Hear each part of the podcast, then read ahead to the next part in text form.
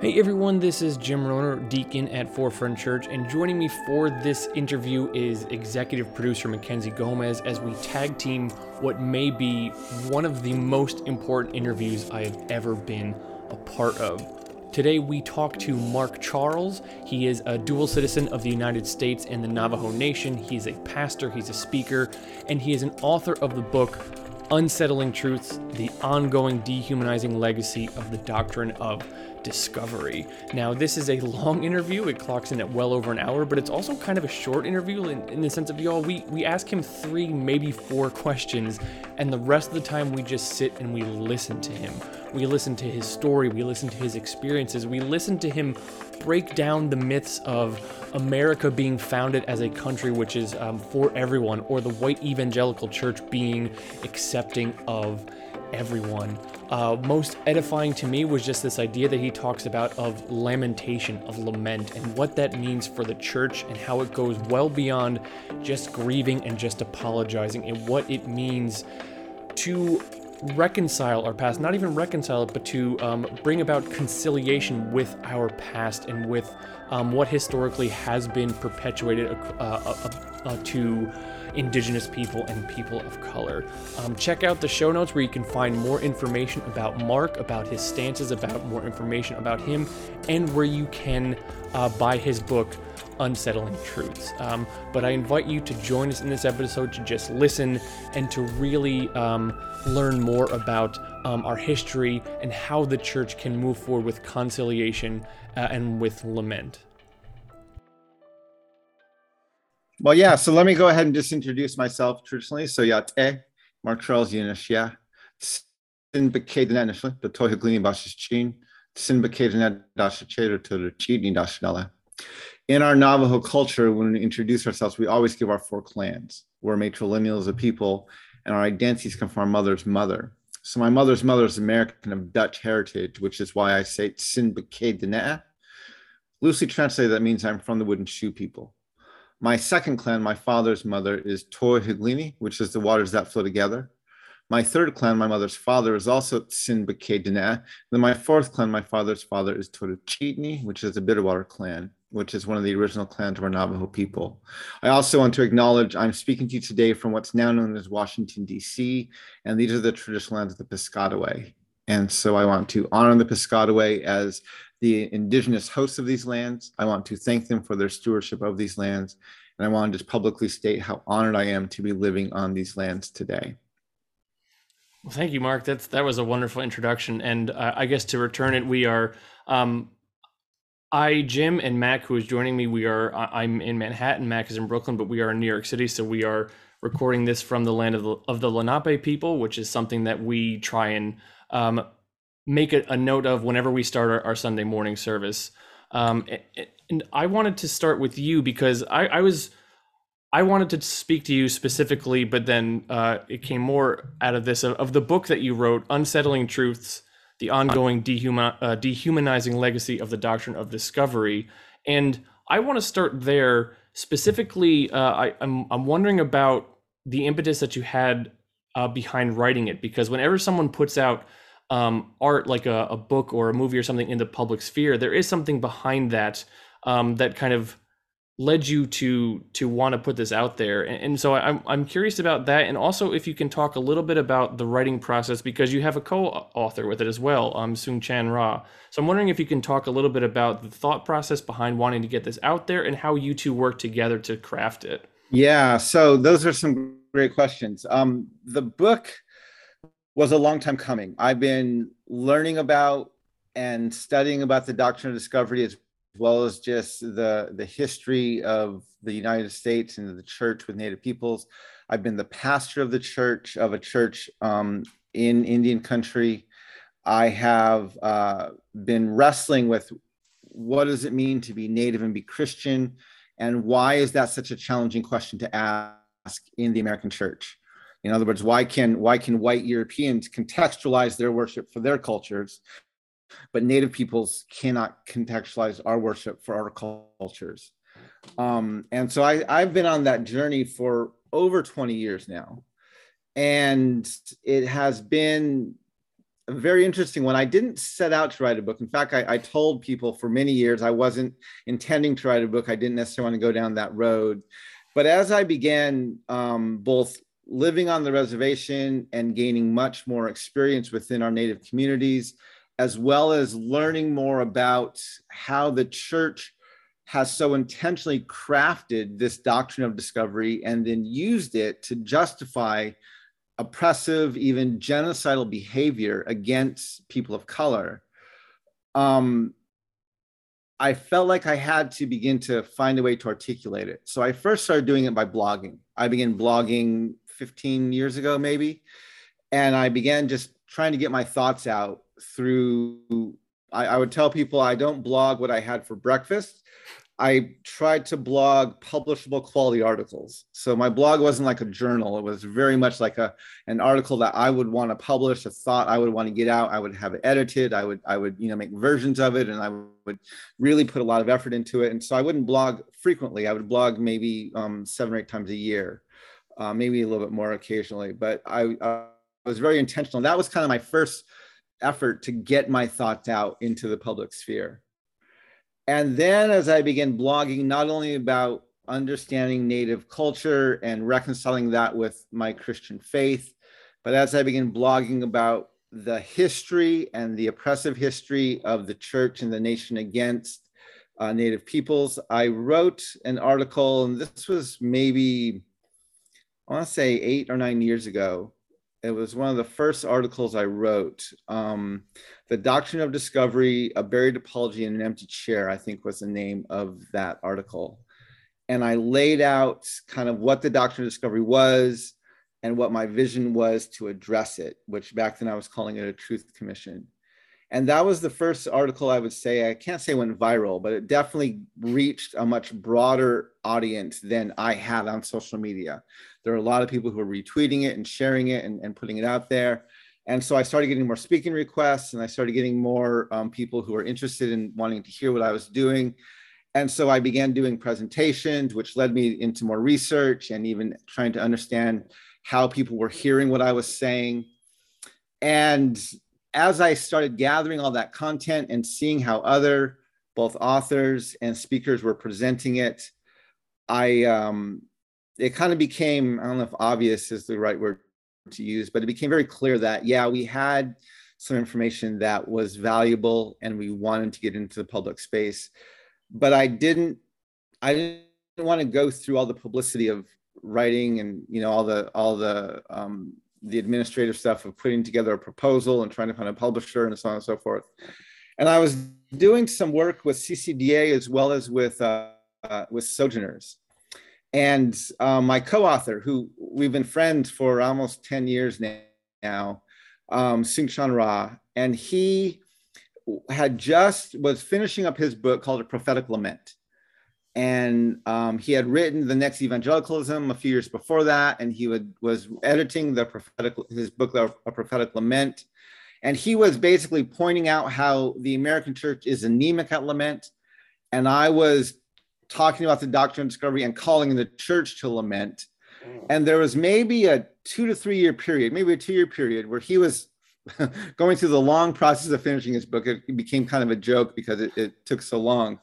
But um uh, we were at many same conferences and even on the same stages together. Uh, talking him talking about his book me talking about the doctrine of discovery we learned each other's messages and realized that we were really wrestling with many of the same issues and trying to, to call the church to some of the same responses. And as we kind of grew in our partnership and our friendship we realized you know hey maybe we we should write a book together. And one time we were together in Chicago, where he used to live. He just moved to Southern California. He's now at Fuller. He was at um, North Park Seminary in Chicago. Now he's at Fuller Seminary in in uh, Pasadena. But uh, we were in Chicago together, and he said he just took me to his office, and we got out a bunch of whiteboards, and he said, "Let's put together a book proposal." and so we, you know, he's published several books on his own and so he's been through the process. And so we did, we just mapped out kind of an outline of if we were going to talk about the doctrine of discovery, call the church to a space of lament, how would our outline be? What would our the thesis of our book be and what, what would be our proposal. And so we put together that afternoon and typed it up, had a nice little proposal, and uh, shopped it around. We got two bites from two different publishers who were both interested in publishing it. And we decided at the end of the day, because of relationships we had to go with InterVarsity Press and uh, sign the contract. I think it was back in 2015. We literally thought it would take a year to write the book. Um, five years later, it got published, um, primarily because we continued to research it. Like we, we, I mean, we both had our content. We both knew what we wanted to say, but of course, you have to go more in depth for a book than a blog article or even than a lecture. And so it was in adding the little pieces of more in depth that prolonged the the creation of the book. First of all, we didn't even start writing till almost a year after we uh, we signed the contract, and um, just as we were beginning that process, the 2016 election happened, mm.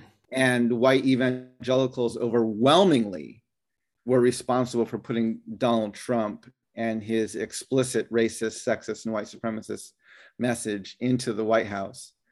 And so I remember he was Soong-Chan was actually here in the DC area soon after the election. Um, I was actually in Chicago the day after the election, but I don't think we met then. We we were here, or maybe we talked about it. But he came here uh, to the DC area a few months later, and we sat down in a coffee shop and decided to rework our entire thesis. And initially, the book was a call to lament, and we changed it at that point to just a flat out rebuke of the church and so we reframed how we were going to lay out our arguments and what we were going to and so the the call was not only to bring the church to lament but for the church to know it needed to be rebuked. It it had to be um, uh, corrected. And so the book turned into a, a flat out rebuke. And then i mean i won't even go into all these stories but we've told several of them but just one example right is in in the book chapters 9 and 10 i think it is we have two chapters on abraham lincoln. And that section originally was going to be maybe a page and a half at the end of a chapter on white supremacy and we were writing out this chapter and i had already included in my lectures for a number of years now that if you go to the lincoln memorial here in washington d.c and you visit the museum at the base of the memorial there is a, a, a plaque with a quote by Abraham Lincoln that says, My primary object in the struggle is to save the Union. If I could save the Union without freeing a single slave, I would do it. If I could save by freeing all the slaves, I would do it. If I could save it by freeing some and leaving others alone, I'd also do that. There's a quote at the Lincoln Memorial literally stating that according to Abraham Lincoln, Black lives don't matter. He didn't give a crap about Black lives. He was trying to preserve the Union. And so I was going to use that as a kind of the, the ending emphasis, the ending, like, you know, piece of that section, that chapter, to say even Abraham Lincoln, our greatest president who freed the slaves and all these other things, even he had this white supremacist viewpoint. And so I woke up one morning and I was going to write that into the book page and a half of writing, maybe an hour and a half. So I had to bring my daughters to school at eight. So I woke up at six, sat down by 6:30. I was going to type it in. Um, well, that quote came from a, a, a, letter Abraham Lincoln wrote in response to Horace Greeley, who was calling for the emancipation of the slaves, which Lincoln promised. And so I thought, well, I should read his letter. So I read his letter. In his letter, he referenced something Lincoln said in his inaugural address and so I said, well, I should read that part of the inaugural address. So I read the inaugural address, and in the inaugural address, Lincoln quotes something he said from the Lincoln Douglas debates. And I'm like, crap, because I knew the Lincoln Douglas debates weren't good, but I didn't know them, like I hadn't read them.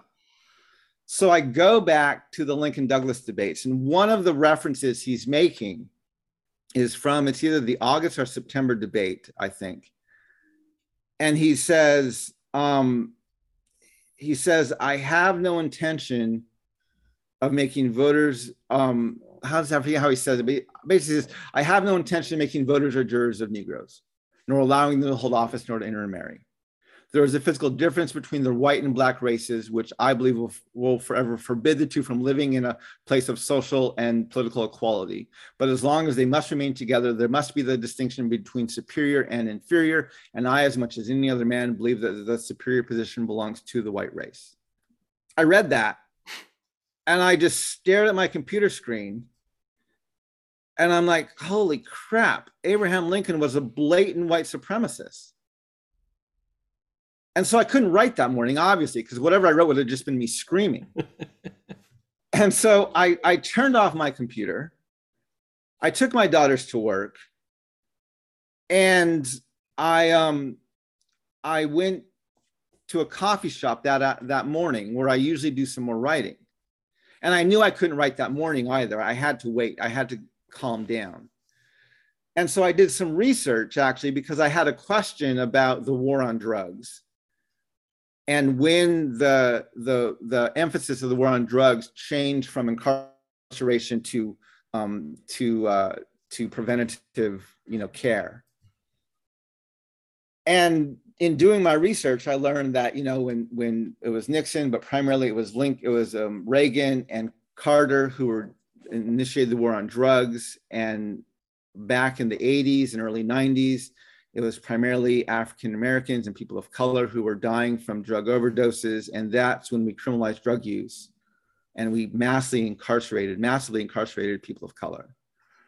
And at the same time, going into the mid to late 90s, the uh, white Americans begin dying at increasing rates from drug opioid drug overdoses. And they caught up to people of color around the late 90s and in early 2000s, they passed them, they surpassed them. And then beginning in 2004, 2005, the percentage of white people dying from drug overdoses skyrocketed, just completely surpassed that of people of color.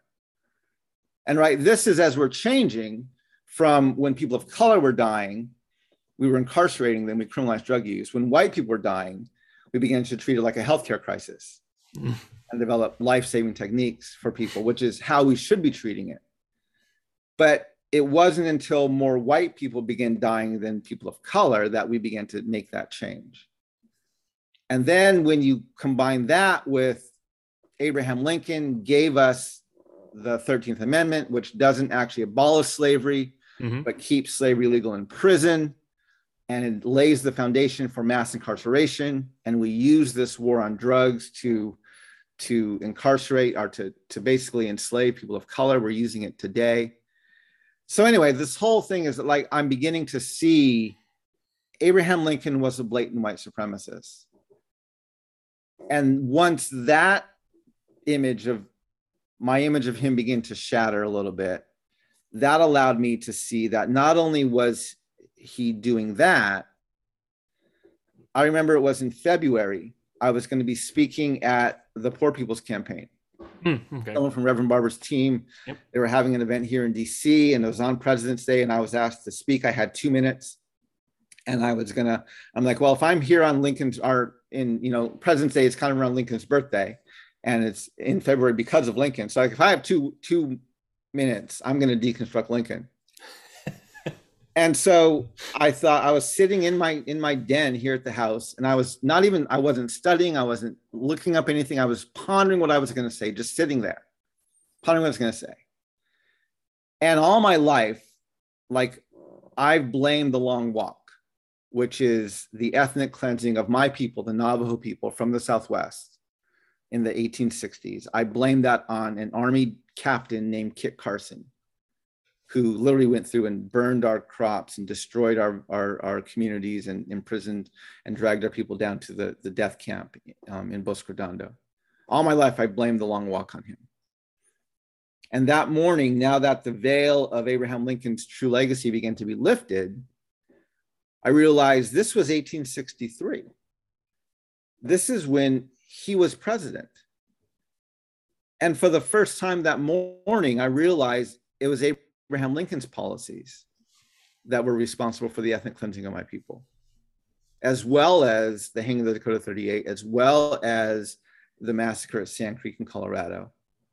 And when I looked at a map and compared the sites where he was doing massacres and ethnic cleansing natives and compared that with where the primary routes of the transcontinental railway were i realized he was literally just ethnically cleansing lands to make way for the railway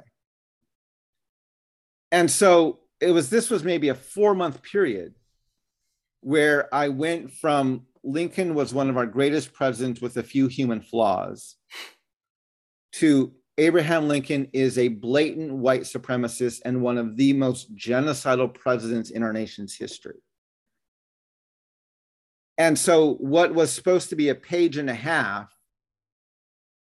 of telling the story about the quote at the Lincoln Memorial turned into two chapters, completely deconstructing both his white supremacist views and how he he actually gave us the constitutional tools we're using today to keep slavery intact in our country, as well as the way he had ethnically cleansed Native peoples to make way for the Transcontinental Railway. And so this was just one section, right? And there were probably, this probably happened two or three times throughout the process of writing the book. And so that chapter, those chapters on Lincoln alone extended the writing of the book by anywhere from six to nine months because not only did it take time to research that, and the research is the easiest part, the first thing I had to do was I had to just lament it, right? I had believed something false about one of our national heroes. And I had to allow time for that, that understanding to kind of shatter in myself. I had to actually lament that, that this person I used to look up to actually was not that person at all and then I had to get the research to write it. And then, and this is the hardest part of all of my work, is I had to figure out how to write it in a way that people would listen to it. Like mm-hmm. they would actually be able to hear it and digest it without softening it, right? Without without just you know turning it into you know a, a, a soft piece on you know well it wasn't that bad but you know tag so how do you how do you say this strongly? How do you lay out these facts but do it in a way that people can actually hear it and you can actually change some thoughts and some mind views and our minds and some worldviews? So yeah that probably took nine months. Um, and so that but that's just one example of how the writing of the book what made the book writing so enjoyable was Soong-Chan there's very few people i would trust to help me write this message and I wouldn't need to fear that they would soften it. And if you've ever heard Soong-Chan Rah speak or you've read his writing, you know that he is just about, he is as bold and as prophetic as I try to be. and so we actually were a perfect match. I have a much more narrative style of writing. He has a much more academic and research style of writing and things where where you know so um, we both are very engaging with our audiences and so I felt like it was a natural fit. He was because he's been through this process of writing books so often. He actually edited most of our book even before our editors at our publishers did it. because of that, you know, basically everything we wanted in the book we got. I, have spoken to several authors. I remember I spoke to one author just a few months ago, and they asked me to read their their manuscript, and I said, "What do you think of this manuscript?" And they said, "Well, it's not the book I wrote." right? the editors changed it. And I know this has happened. This has happened with my blog articles. This has happened with other stuff I produce. I know that happens a lot. But I'm very happy to say that the book that people are reading, the book that got published, is absolutely the book that Soong-Chan and I wrote. Oh, that's wonderful. And that is due to his very excellent job of kind of pre editing our material. Mm. So when it got to our actual editors, we already had addressed most of the things they might be concerned about. We've worded things as strongly as we wanted to, but did it in a way that was compelling and drew, drew people in. And so, yeah, I mean, things were changed obviously and, and, and moved around, but we felt at the end of the day that this was the book we were we wrote, and this is the book we wanted to the world to read.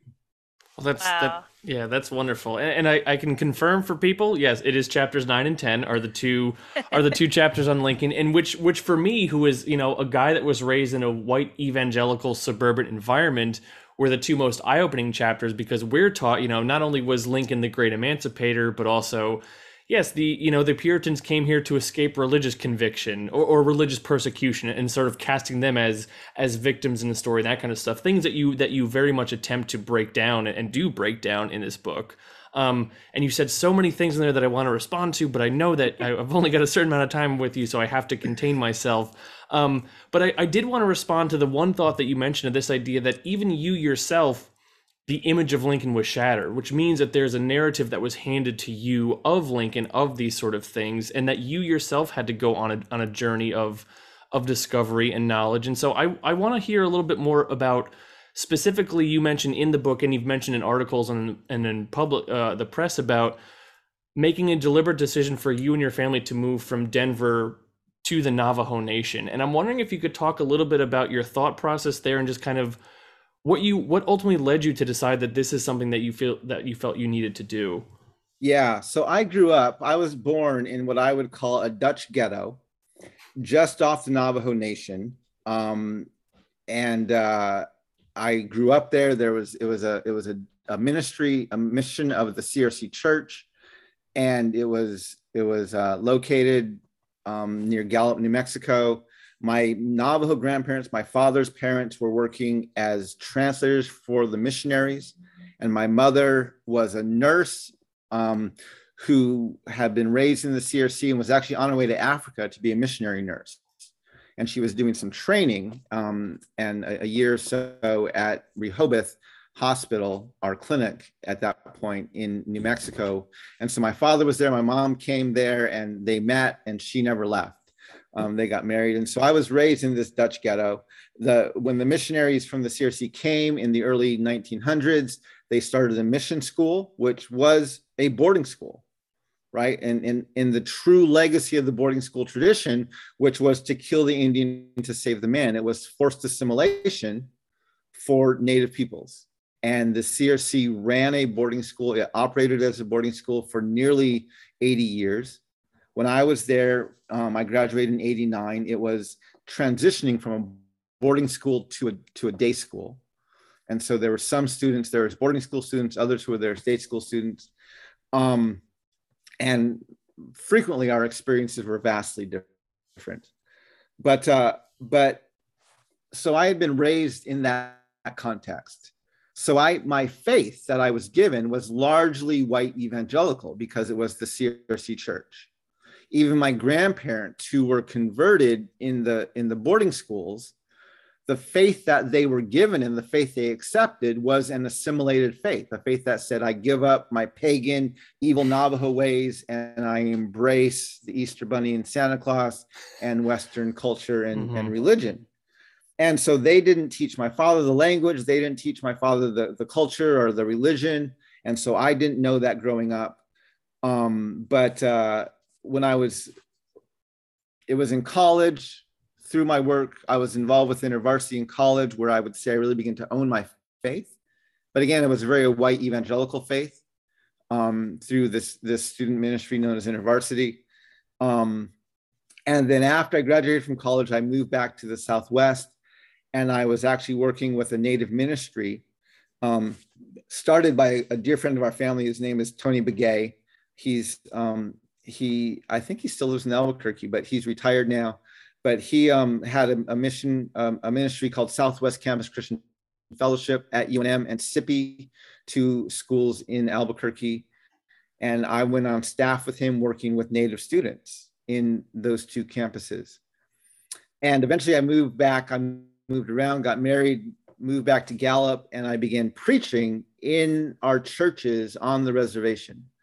I wasn't an ordained minister, but I, I had through the CRC what was called a license to exhort, which is not nearly as exciting as it sounds. It sounds like something James Bond would have, or at least. yeah, that's a fascinating phrase. yeah, a, a and, and, they're very clear, right? The CRC is very clear. You can exhort, you can't preach. Um, besides the spelling, I still don't know the difference, but um, I whatever call it what you want. I'm gonna do what looks a lot like preaching, but you can call it whatever you want. I I don't really care. Um, and so uh, so I was exhorting on the churches around the reservation, and one of the churches that heard me exhort was actually up in Denver called the Christian Indian Center, and they asked me to come and uh, pastor their church again because I wasn't ordained. I couldn't pastor, so I was an elder at another church on loan to this church as a teaching elder. Blah blah blah blah blah. I pastored the church in Denver for two years, called the Christian Indian Center, and in my first council meeting with them, they said to me, "Our last pastor introduced us to the idea of contextualizing worship, and we want you to lead us into that." I had no clue what they were talking about. I, I didn't, I've never heard that term before. They, they got me connected with a group called the World Christian Gathering on Indigenous Peoples. And I met with literally indigenous Christians from all over the world for about seven or eight years who were in the active process of decolonizing their faith. And I I traveled. I was in I was in Siberia. I was in Israel. I was in Hawaii. I was in um, uh, with the Sami people up in Sweden. We were in New Zealand, all over the, the globe, kind of learning from and, and experiencing the stories and hearing the stories of these indigenous Christians who are decolonizing their faith. And so we were, after the first conference, that first year I was in Denver, this is 2001, 2002. Um, we began the process of kind of doing that within our native church in Denver but it quickly became clear because I had been raised in this Dutch ghetto, because most of my work was in the white evangelical church, because I didn't speak my language and had never lived on our reservation, there was only so far I could lead the church in this process. Mm. And so my wife and I decided together that if we really wanted to walk into that type of ministry, we had to be back on the reservation. And so we made the decision with the blessing of the church after two years to move back to the Navajo Nation. We didn't want to go as a missionary. We didn't want to go with funding and with a support team and with a with an exit strategy and all this other stuff or any of the safety nets we give our missionaries today. We wanted just to go. And so some members of our church actually had a hogan in a sheep camp on a sheep camp in the middle of the reservation. It's where the, the wife had grown up. It's where her family lived when she was in boarding school. It was six miles off the nearest paved road on a dirt road. It was a one room hogan, no running water, no electricity. That whole area at that point had no infrastructure. And, uh, and so it seemed ideal for me, for us, my family and I, to experience a very traditional life. And so we moved there. And we lived on that hogan for three years, hauling water, living by candlelight, trying to understand what it meant to be there. I that's when i started blogging was when we were living there because i was trying to make sense of not only what i was experiencing but what it was doing to me and the way it was affecting me. And i have uh, we don't have time to go into all this today but i have a lot of articles. If you go back to my blog wireless hogan our reflections from the hogan um, on my blog spot wirelesshogan.blogspot.com and look at my early blogs um, that you will see some of the stuff I was really trying to wrestle with and really trying to engage with um, back in those years. And so um, that's what moved us back there was a desire not to study my people, but to live the life that most of my people had grown up living. And so we we ended up staying. We lived in that Hogan for three years. We moved to another community after our, our second child was born. We moved there with our son. Um, and then when our, our, our second child was born, a few weeks later, we moved into what's called Fort Defiance, which is right near Window Rock, the capital of the Navajo Nation. We lived there for eight years. So we are on the reservation for a total of 11 years. Our kids went to um, a Navajo immersion school there where they were taught the language and the culture. So my son speaks better Navajo than I do because he went through six years of this immersion school. Um, and so it was a it was an invaluable experience. It was a challenging one, a difficult one. But as far as shaping me for the work I'm doing, as far as giving me integrity for the message I'm trying to speak, as far as giving me um, not only insight but experience of what does it mean to live on in a native reservation and try to make sense of the world that's around you Um, you know, it was it, it all those things happened while we were living there. Um, one of the one of the biggest things that came out of that is, and I'll share this just quickly, is we moved there ready to live off the grid, prepared to haul our water, live by candlelight. What was actually the hardest thing about living there was it felt like we dropped off the face of the earth. We quickly learned that the only group of non natives who go to Indian reservations are those who come to give you charity or take your picture. Mm. And often they're the same people, they're the missionary teams that come there, right? Hmm. Wow. No one comes just to get to know you as a person. No one. And as we're experiencing this marginalization, we could count on one hand the number of people who came to visit us those first two and a half to three years who weren't immediate family or very close friends. We could count on one hand the number of people who came to actually see us as people. Um, and so as I'm wrestling through that and realizing I'm actually becoming quite insecure in who I was, as I tried to process that with my non-native friends, I could feel myself becoming very angry. Actually, in the dialogues I was having with them, and I'd have to hang up the phone or just bite my tongue so I wouldn't start yelling at my friends. And so I began to kind of disconnect emotionally. I began to talk about what I was experiencing and what I was observing, what I was learning, like I read in the newspaper. And that allowed me to dialogue about it longer, but it, it actually triggered my friends more. And after a while, they would become defensive. Well, we didn't do that to you. It wasn't our families who did those things. And soon they would want to hang up the phones. And I didn't know how to have a dialogue where I could be honest about what I was experiencing and feeling, yet draw them into the conversation. And one day I was writing a letter to them. This was maybe the 10th time to try to get them to understand how it felt. And I said, I said, being native and living on an Indian reservation in the middle of this country, it feels like our native communities are this old grandmother who has a very large and very beautiful house. And years ago, some people came and they violently locked us upstairs in the bedroom of this house. And now they're, they're sitting in our house. They're eating our food. They're having, they're, they're sitting on our furniture. They're having a party in our house. They've since opened the door, but it's much later. We're tired, we're old, we're weak, we're sick, so we can't or we don't come out. But the thing that hurts us the most and that causes us the most pain is that virtually nobody at this party ever comes upstairs and seeks out the grandmother in the bedroom, sits down next to her on the bed, takes her hand, and just simply says, Thank you. Thank you for letting us be in your house. And I wrote that and I'm like, that's what I'm feeling.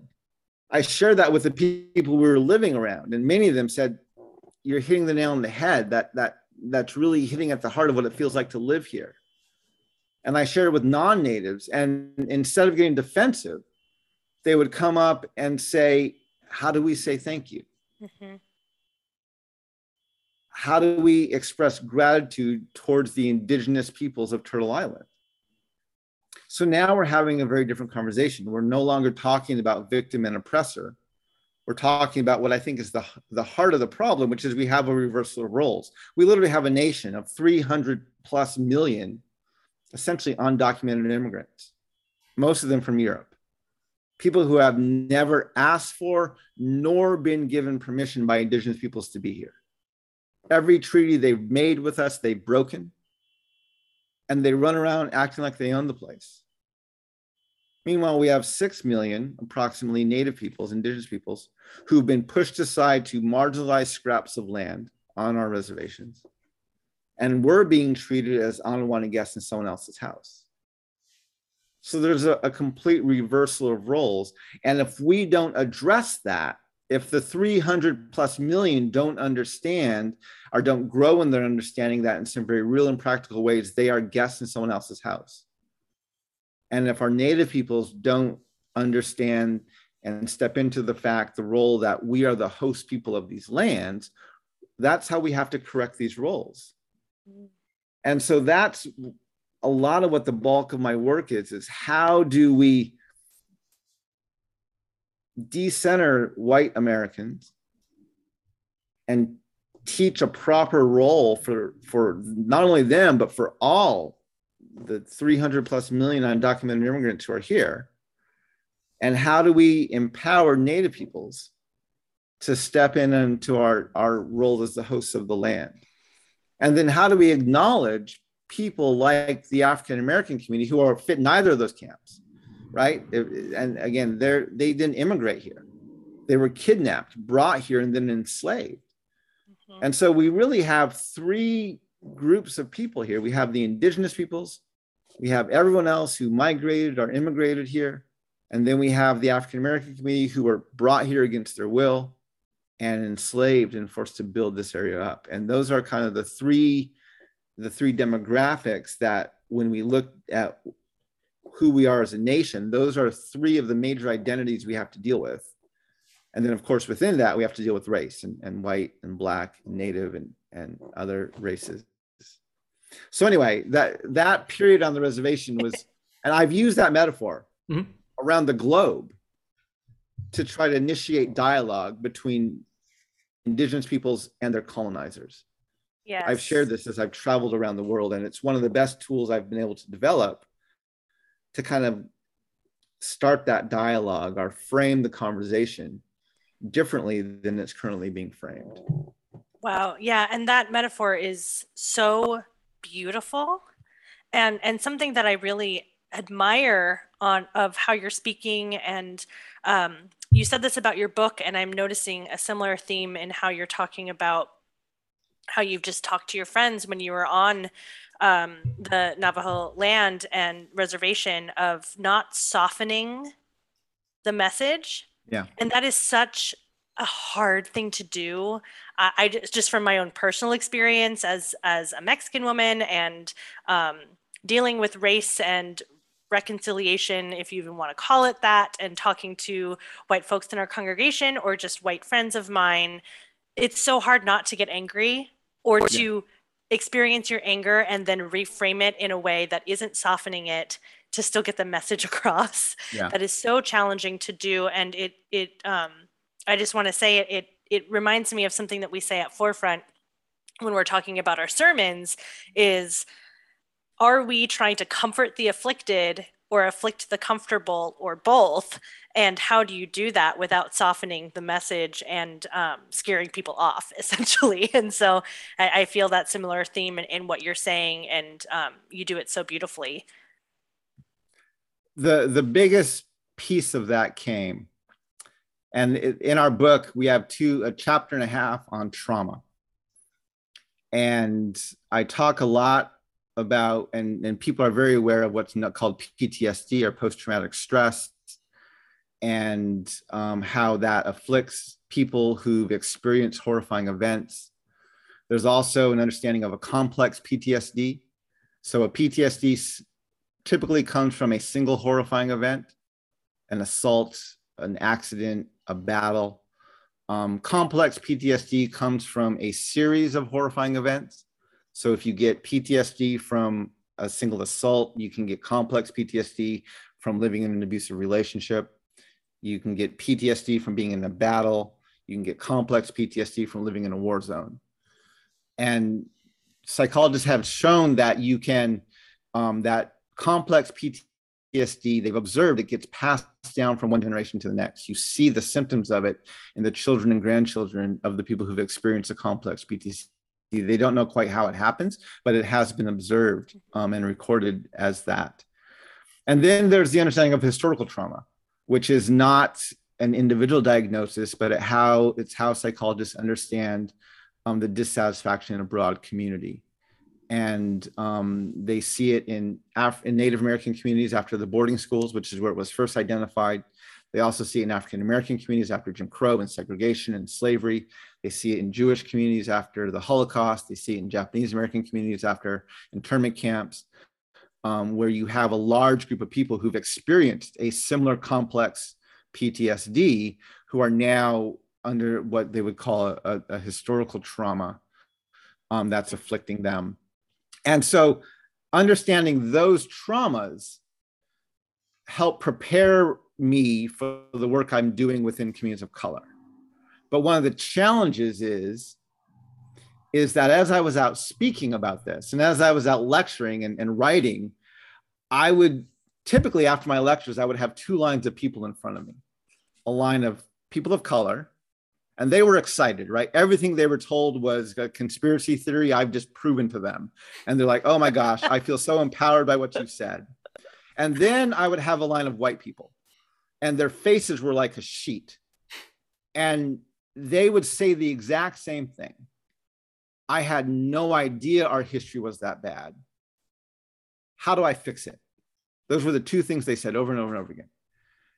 And I, I said to some of my colleagues, because I share in the in the book, I was involved in a car accident when I was in high school, where I was a driver of a car, and we had an accident, and my brother died.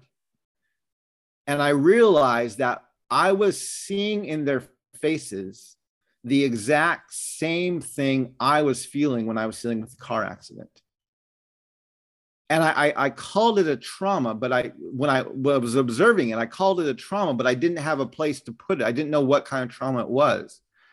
And I actually met with some friends and some colleagues in the psych field to kind of talk about this. And they were very clear like, this is not, you're not, you know, there's no diagnosis, there's no trauma about from from the the oppressor. Um, but I, I was adamant. I'm like, I'm observing some type of trauma so I actually met with one of my colleagues, one of my friends for a, a day. We spent 24 hours together, read research, looked up things, talked on calls with people where I was explaining what I was seeing. At the end of the time, he said, You've convinced me you're observing trauma, but I have no placeholder for it. I don't know what you would call it. And then I found some research by a psychologist named Rachel MacNair, who wrote a book called PITS Perpetration Induced Traumatic Stress where she identifies that um, people who perpetrate violence also experience trauma. Um, it, it, doesn't, it's not the victim of the horrifying event, but it's the perpetrator of it. She calls it the psychology of killing. If, if your government or your society gives you a license to kill, what does that do to you psychologically? And once I found her research, and I already had the, the, the, the, thread of PTSD, complex PTSD, historical trauma. And I, I was telling people I'm observing something like historical trauma, or at least a complex PTSD in my white audiences, but I didn't know what to call it. Once I had her research on PITS, I was able to make the hypothesis of, well, if PTSD has a multi-generational communal manifestation at a complex level that we call historical trauma, it would make sense to me that PITS would also have a multi-generational communal manifestation at a complex level that would be afflicting white Americans. And so one of the most strategic turns in my work is when I began actively preparing my lectures and prepare because I always prepare for my audiences. Who's in the room? Who am I talking to? How do I need to talk to them? And once I began preparing for white audiences as another group of traumatized people, I realized I was much more effective at preventing them from A, walking out of the room, and B, from standing up in the middle of my lectures and calling me a liar, um, which they would do. Um, regularly. And so, and so understanding that they are experiencing a trauma as they're getting exposed to the history that they are standing on, that they perpetrated, their ancestors perpetrated. And this is this is creating now I, I have to be very clear, they're not victims of trauma, right? They're not this, they're not being victimized by this, but they're experiencing this history as trauma. And if I account for that, I'm actually able to get through my lectures much more frequently and prevent them from distracting or even derailing the things that we're trying to speak about or talk about. And so I've, I've incorporated not only that teaching into my lectures, and it's a, like I said, it's like a chapter and a half in our book, but I literally I interact with white people as another group of traumatized people. And wow. it's an incredibly effective tool. well, That is so. I mean, even even having read the book and here and, and reading uh, about that, it's still like it's still such an amazing concept and approach. And so I I love that. And I I know that you that you are on a time crunch, and so you have to get going soon. So I don't want to hold you up we too have much. a few more minutes. If we want to go a little bit longer, we can. That's I, fine. yeah, because I there I have so many questions, but I, I mean I've also just been so fascinated just sitting here and listening to you talk, and, and I I know there is one question I I do still want to get to, which I think for the purposes of this podcast for this church for people listening is one of the most important ones. Is just what does lamentation look like for the church? I want to read this quote that you have in your book, and you you t- touched on this a little bit. Saying thank you acknowledges that the indigenous peoples of Turtle Island are the hosts of this land. Saying thank you is not the end, but merely a step into the beginning. And I said at the top of this podcast, we say this at the beginning of church every Sunday, is that we acknowledge we are broadcasting, we are serving church from the land of the, of the Lenape people. But Mac and I have even had conversations as like, but that doesn't seem like it's enough. What what more can we do? What does lamentation for the church look like to further this process of conciliation? I won't call it reconciliation, but conciliation. Yeah. So I think the first thing we have to do about Lamentations is identify what it's not. Lamentations is not a turning away from, it's not a repentance, and it's not a reconciliation, right? That's not what lament is. Lament, I would define as sitting in the in the in the mess. It's sitting in the pit and allowing yourself to comprehend how much of a mess it is. And so when you look in the scriptures, when the people of God lament, right, they're not lamenting from a safe space. They're not even lamenting as repentance. Maybe they've stopped moving in an oppressive way, but they haven't turned yet, right? They, they're, they're, they're sitting in a, in a place of lament. There, you, you hear about the weeping and the, the you know, the, the all the, the things they're doing to emotionally express what they're feeling, but they're not fixing anything yet. They haven't turned from anything yet. They're they're literally sitting in a space of lament. I think Nehemiah is a great story of lament, where where when he sees the wall broken down of the temple, right, or of the city, he goes into a space of lament, and he goes through several stages of that lament. Um, and even in his prayer there's different stages of his prayer and lament and one of the i would say the key component of lament is staying in that position long enough for god to show up throughout the scriptures when the people of god lament god always shows up he doesn't come quickly actually he lets people stay in that place, place of lament longer than they feel comfortable but God always shows up. And when God shows up, God usually presents another option, another another path that is not only different than what they expected, but often deeper than what they expected. And so, as Soong-Chan points out so vividly in his book, the American church is anemic at lament. I forget the stats, but in his book he has he has actually he went through the the song list of the whatever the official song list of all the churches the kind of the copyright song list that you get of who's playing what songs on what sundays and blah blah blah. And he looked at what song can even remotely in some semblance of a way be associated with lament. And what and he was very generous with what songs he would consider lament and what songs are about triumphalism and everything else. And and the the amount of songs we sing on any given sunday that are associated with lament even just remotely are like a very small percentage of everything that's coming out of our lips. And one of the things i point out is it's almost impossible to lament when you believe in your own exceptionalism right? You, you can't lament and, and maintain an air of exceptionalism. And so the church is anemic at lament. Even on Good Friday, right? You can't even have a Good Friday service without telling yourself. And for Good Friday should be the ultimate day of lament, right? We killed Christ. and he doesn't rise until Sunday, right? So we have Friday night, Saturday, and Sunday till Sunday morning to be in lament. And we can't even do that, right? We have to leave the service by saying, well, Friday's happened, but Sunday's coming, right? We have to, we, we can't even, and no one knows what to do with Saturday. I remember I wrote a blog post about Saturday. I'm like, could you imagine how horrible the disciples must have felt on Saturday? Because they so had true. no hope. They had Mhm. no hope that Jesus was going to come back. They saw him die. They knew they abandoned him. They had no hope or expectation that he was going to come back. They must have felt like crap. We never talk. We, I mean, I know there's some symbolism for it, but we never talk about it as a church.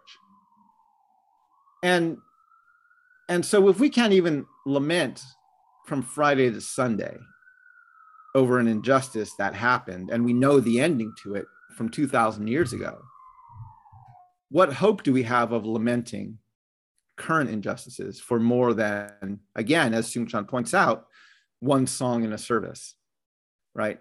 And and so one of the things that I I encourage people to do is to view lament not as a period or as a as a anything a time but to view it as a season and i chose the word season very specifically because it's god who ultimately changes the seasons the p- processes and systems god's put in place are what changes the seasons god has control of the seasons and so I tell people, let's lament for a season, not for a service, not for a period, not for a day, not for a week, not even for a month. Let's lament for, for a season. And let's stay long enough for God to show up. The problem is, is because we flee lament like it's the plague, right? We never interact with God in lament. And so there's a whole side of God's character we actually never get to see we never get to understand we never get to interact with and so my goal for the church is yeah let's lament long enough to actually meet god there this is one of the reasons why the writing of the book took so long because before i could even write half the time i had to sit and lament. I had to lament that i believed the mythology of abraham lincoln. I had to lament when we the whole another another you know section of the book that was completely changed was the first four chapters where we we talk about how the church got from the writing the teachings of jesus to the doctrine of discovery. And there's a whole two chapters on eusebius and deconstructing augustine and constantine and, and aquinas and i had to lament that to to see how these heroes people we would call heroes of our faith were actually creating a heresy that not only destroyed the church, but led to untold violence and oppression against people of color and non-Christians all over the world. And and so before I could write these things, after researching them and finding them, I'm like, I had to lament them so I could even get to a space where I could talk about them. And oftentimes that lament would last months at a time.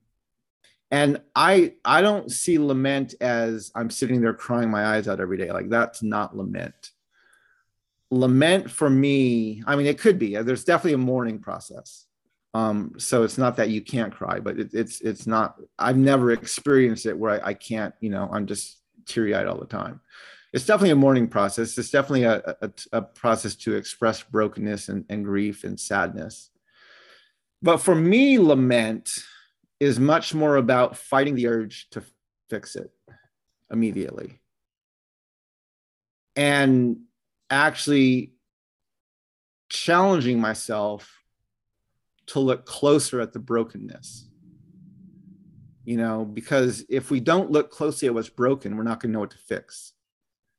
If we try if you come across a problem and you in the first five minutes of seeing the problem you already have a solution to fix it there's a very good chance you understand the problem well enough to know how to fix it. And so for me, much of my process of lament is fighting my own urges to fix it or to just shut the door and not look at it anymore. Um, but to stay in this place of, yeah, this is grieving me. And I'm going to stay here so I can understand how extremely broken this is. So that when I come across a solution or God presents a solution, I'm much more able to address it and and deal with it. Um, and so that and that's the thing that the church again the line of white people after my lectures their two questions their two statements was i had no idea it was that bad. Quick tell me how to fix it. Right? That that's just i don't want to see this anymore. I don't want to deal with it. Let me fix it. What can i do? What can i say? I would have a lot of people who would literally after these lectures or even during the q&a sometimes middle of the lecture they would want to apologize. And I, I remember there was this one time where I was, it was during the Q&A, during my lecture, I could tell there was this young white man who's sitting near the front row and he was very distraught by my lecture. He was hearing me and he was engaging with it, but it was really distressing him. I could see it on his face, which is good. Uh, it's good to, that this distresses people. And then when when the Q&A time came, he was one of the first people to raise his hand. And when I called on him, he was kind of trying to find his thought process and he was kind of meandering around verbally for a little while.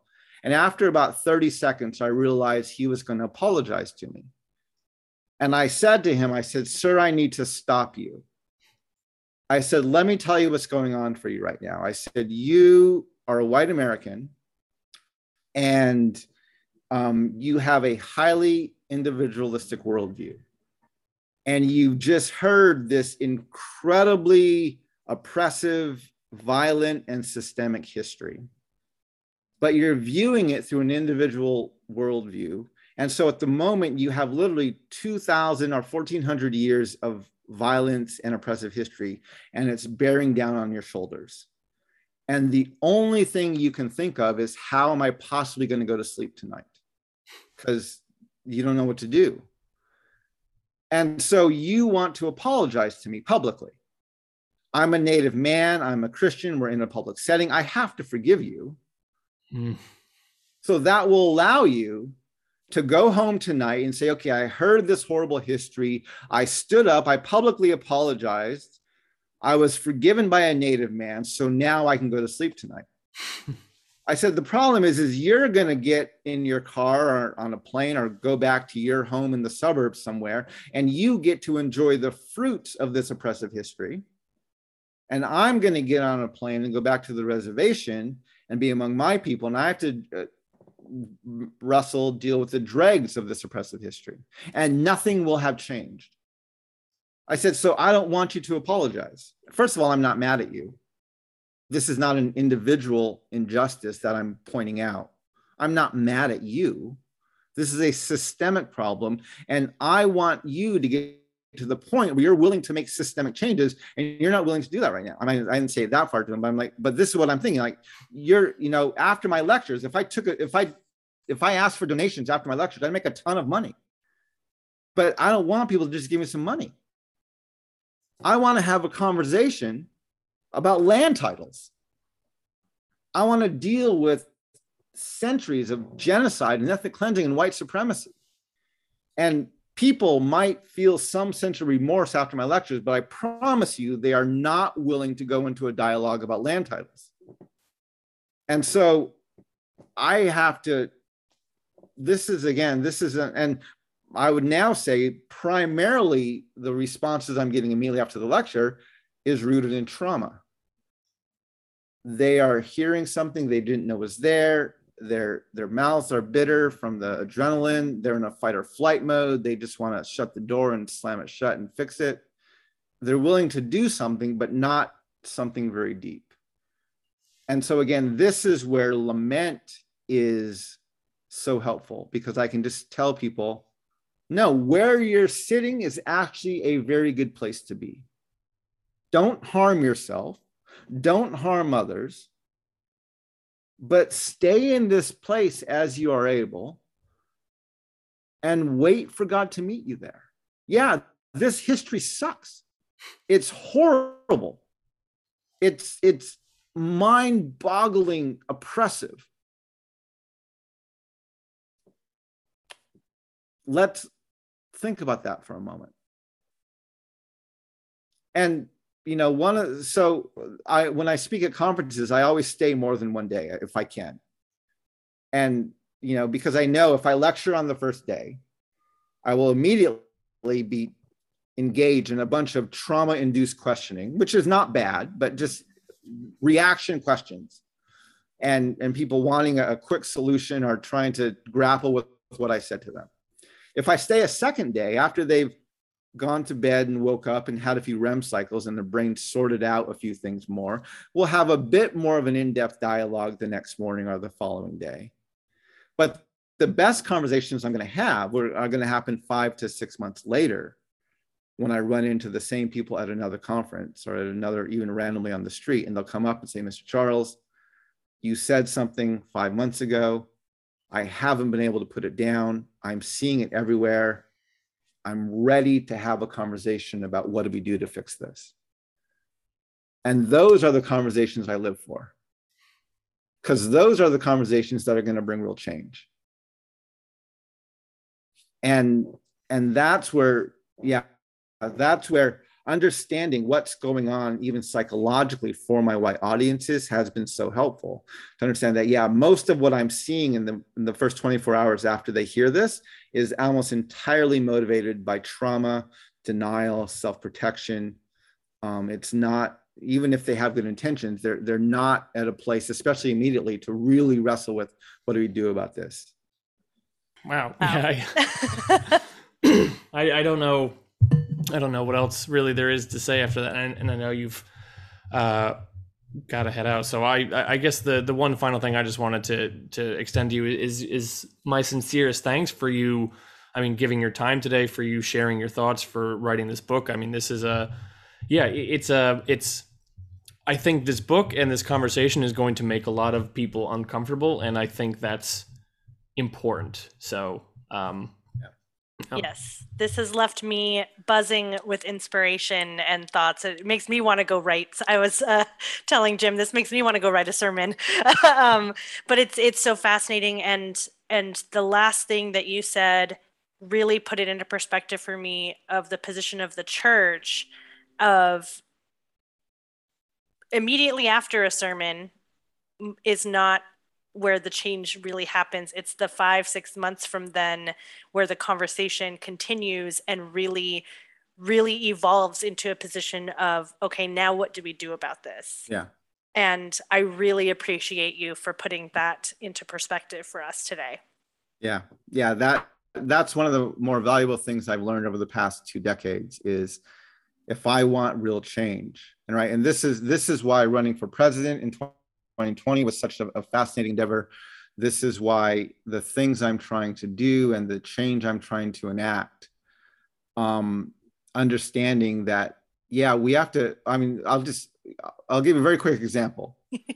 we start the book with me introducing myself and talking for three or four pages about watching the sunrise.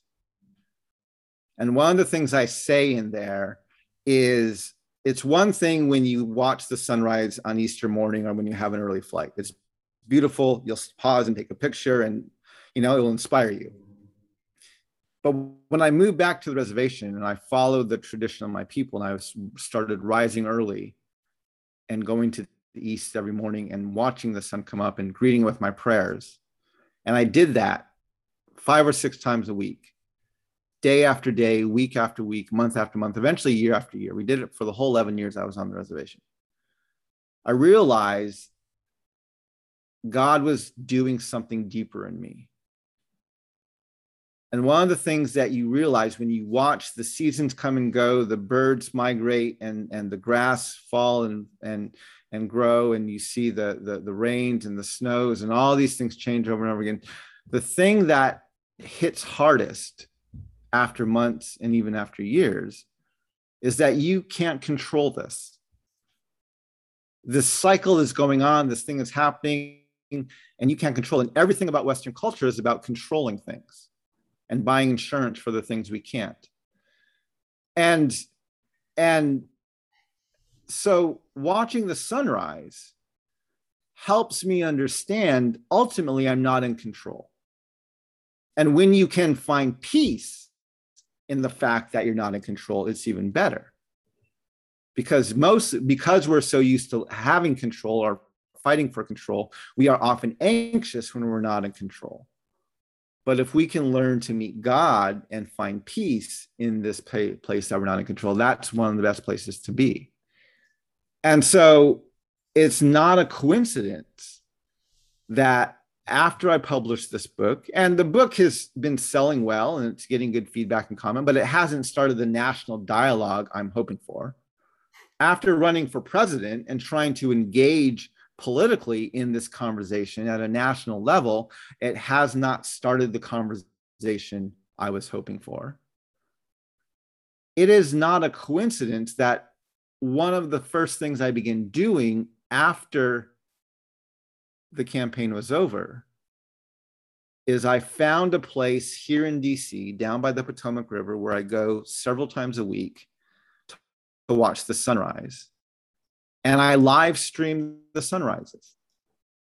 I don't preach. I don't have an agenda. Well, I do have an agenda, but I'm not there to. It's not a political agenda. I, I, I, most half the time I'm in silence. The other half I'm literally offering a prayer of gratitude to Creator for the world that we're living in. Sometimes I'm praying for specific needs, both locally, nationally, even globally. But what I'm doing is I'm trying to train, disciple, expose our nation to getting used to sitting in this place where we, can recognize we're not in control. Because where I'm trying to lead our nation, where I'm trying to lead the church, the conversation I'm trying to initiate we can't control that conversation. We're trying to do something unprecedented that's never happened in this country, which is to build a nation where we the people truly means all the people. We're trying to get the church to lay down its efforts and attempts to control its environment. And I've realized, okay, if I did these two very intentional things, I published this book and I ran this campaign, and the message I got back was from the both the church and the nation is we're not ready for that conversation. I am now live streaming the sunrise and inviting the nation, inviting the church to sit with me for a few mornings a week and watch the sunrise. And then we'll try and initiate the conversation again and see if we can move it further down the road. So yeah, there's you know that I, I'm being very strategic, and it may sound flippant. It may sound like well, that's high hopes. It is, but I know this is one of the things I would not be teaching the things I'm teaching today. I would not be saying the things I'm saying today. I would not be having the message I have today had I not been watching the sunrise on a regular basis for 11 years on the reservation. And so, if that's part of the prep that's needed to have this dialogue, I'm doing what I can to help those around me watch the sunrise. So, we'll see what happens. That's a that's a wonderful place to to wrap this up. So that's that's great, Mark. Thank you again so much for your time today, for letting us be a part of this conversation. And I'm I'm I'm yeah, like Mac, I'm just like, well, let's figure out ways that our church can be part of this conversation and and, and to, to further it. So thank you so much for for your time today and for everything. I really, really appreciate you sharing today. Yeah, thank you. It's great to be with you. If you want to follow me on, on social media, I'm Wireless Hogan, almost everywhere uh, on Instagram and Twitter. I'm even on TikTok, not as much, but somewhat. Um, I'm trying, and uh, I I have a I have a verified account on Facebook, Mark Charles Wireless Hogan. So you'll see a verified account there. Um, also on YouTube. I live stream on those pretty regularly. I'm actually going through a book study of the book right now Unsettling Truths, and we're just finished chapter 10 last week. We're going to do, um, as we go into August, we're going to start uh, chapter 11, but that's actually archived on my YouTube channel. And if people want to buy a copy of the book, they can order that from my website um, at wirelesshogan.com, and they can order a signed copy of the book. So uh, we have those available too. But it's been a, a great pleasure to be with you today. Thank you for this engaging conversation, and I look forward to seeing where the conversation goes from here.